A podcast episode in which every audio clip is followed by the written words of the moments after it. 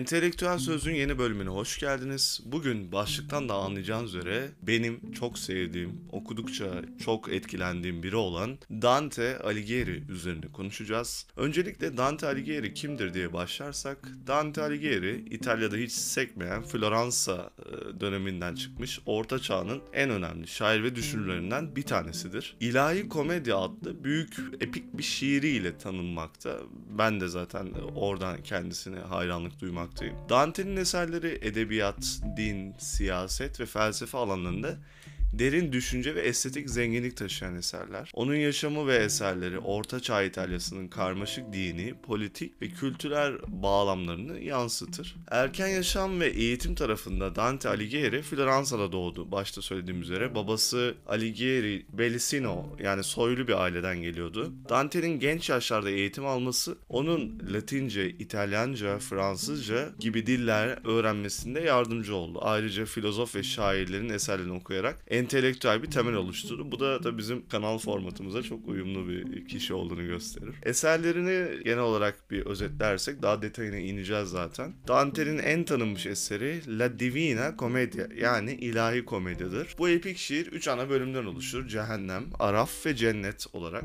Dante Roma şairi Virgil rehberliğinde cehennemde başlayan bir yolculuğa çıkar. Her bölüm farklı bir dünya ve deneyimi tasvir tasvir eder. Cehennem günahkarların cezalandırdığı bir yer olarak tasvir edilirken cennet Tanrı'nın huzurunu ve aşkını temsil eder. Edebi tarafta baktığımızda Dante'nin eserleri Orta Çağ düşüncesinin derinlemesine yansıtır. O kilisenin dini otoritesine ve dünyevi iktidara meydan okuyan bir figür oldu her zaman. Eserlerinde insanın ahlaki, ruhsal yolculuğunu ele alırken aynı zamanda siyasi eleştirilerde de bulunmuş. Monarşi üzerine adlı eserinde kilisenin ve devletin devletin ayrılması gerektiğini savunarak dönemin siyasi tartışmalarına katkıda bulunmuştur. Yani şu anki düşüncemizle konuştuğumuzda bunlar standart şeyler gibi gelebilir ama yani Orta Çağ döneminde birinin bunları dile getirmesi gerçekten takdire şayan ve cesurca hareketler. Etkisi ve mirası tarafında baktığımızda Dante'nin eserleri onun yaşadığı dönemde olduğu kadar sonraki yüzyıllarda da büyük etki yarattı. İlahi komedya İtalyanca edebiyatın zirvesi olarak kabul edilirken aynı zamanda zamanda modern İtalyancanın temellerinin oluşmasında da katkıda bulunmuştur. Eseri Batı edebiyatında ve düşüncesinde derin izler bırakmış, pek çok yazar ve sanatçı ilham kaynağı olmuştur. Dante Alighieri, Orta Çağ'ın karmaşık dünyasında hem bireysel hem de evrensel konulara odaklanan derinlikli bir düşünür ve şairdi. Eserleri insanın varoluşsal sorularını sorgularken aynı zamanda insanlık tarihindeki dönüm noktalarında da ışık tutar. Onun eserleri zamanın ötesinde değer taşıyan klasikler arasında yer alır ve okuyuculara hala bugün bile zengin ve düşünsel bir deneyim sağlar. İlahi komedi eserine bakarsak eğer bu epik şiir Dante'nin ölüm sonrası yaşamın metafiziksel yolculuğunu anlatır. Dönemin siyasi, dini ve kültürel ortamına dair derinlemesine bir anlayış sunar. İlahi komedi 3 ana bölümden oluştuğunu söylemiştik. Cehennem, Araf ve Cennet. Bunları detaylandırırsak eğer Cehennem, ilahi komedinin ilk bölümü olan Dante'nin cehennemdeki yolculuğunu anlatır. Dante Roma şairi Virgil rehberliğinde ölümden sonraki dünyayı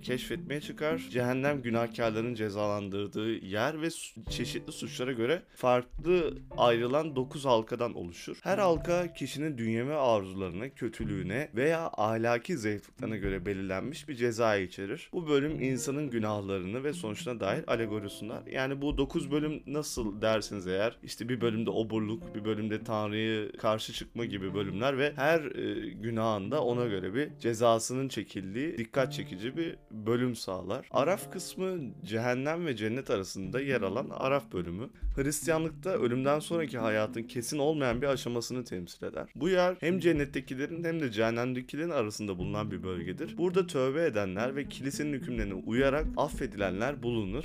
Araf insanların günahlarının affedilmesi ve arınması için bir fırsat sunar. Son olarak cennet tarafında ilahi komedinin 3. bölümü Dante'nin cennetteki yolculuğunu tasvir eder. Cennet Tanrı'nın huzurunda saf ve özgür bir aşk ve bilgi durumunu temsil eder. Bu bölümde dini doktrinler, derinlemesine bir anlayışı ve ahlaki erdemlere vurgu yapılır. Dante'nin yolculuğu melekler, azizler ve diğer ruhlarla tanışarak devam eder ve her biri kendi derecelerinde Tanrı'nın sevgisine yaklaşmışlardır. İlahi komedya kilise, politika, ahlak, insan doğasının derinlemesini ve incelemesini sunar. Dante'nin eseri Orta Çağ düşüncesinin karmaşıklığını ve dönemin değerlerini yansıtırken aynı zamanda evrensel temalar ve insanlık durumu üzerine düşündürücü sorular da sorar. Eser, edebiyat tarihindeki en etkili ve dönüştürücü eserlerden biri olarak kabul edilir. Bugün bile okuyucuların derin düşünceler ve duygusal deneyimler sunmasını sağlar. Başta ben olmak üzere. Son olarak her bölümde aslında bu işin biraz da felsefi tarafına gelirsek eğer İlahi Komedya Dante'nin ölümsüzlük kazanmış bir eseri. Yani baştan e, Dante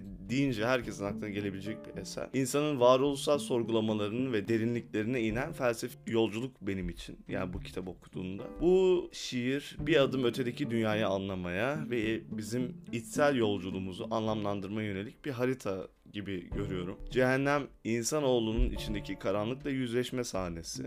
Burada günahlar ve hatalar kendilerini sembolik şekilde gösterir. Cehennem insanın kendi yıkımının ve karanlığının aynasıdır. Aynı zamanda insanın özgür iradesi ve seçimleriyle inşa ettiği bu mekan insanın kendi kaderini şekillendirebilme gücünü yansıtır. Araf bir geçiş durağı ve içsel evrimin gerçekleştiği yer iyi ile kötü arasında sıkışmış ruhlar geçmişteki hatalarıyla yüzleşirken gelecekteki umutlarına yönelik adımlar atmaya çalışırlar. Araf insanın içsel dengeyi bulma, geçmişteki hatalardan öğrenme sürecini temsil eder. Burada insan kendi içsel çatışmalarıyla hesaplaşırken aynı zamanda geleceğe doğru bir adım atmaya hazırlanır. Cennet insanın ruhsal olgunluğunun doruk noktası.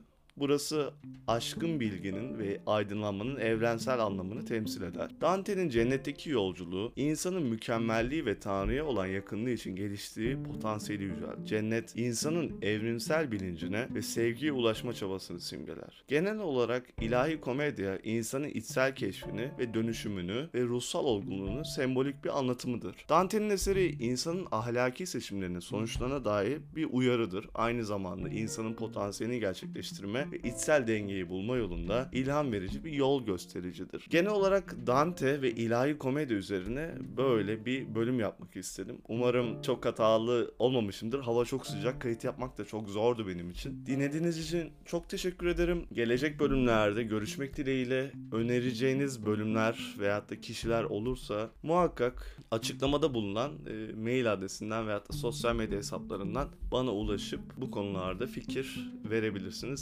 Seve seve sizin fikirlerinizi uygulamaya çalışacağım. Kendinize çok iyi bakın. Sevgiyle kalın.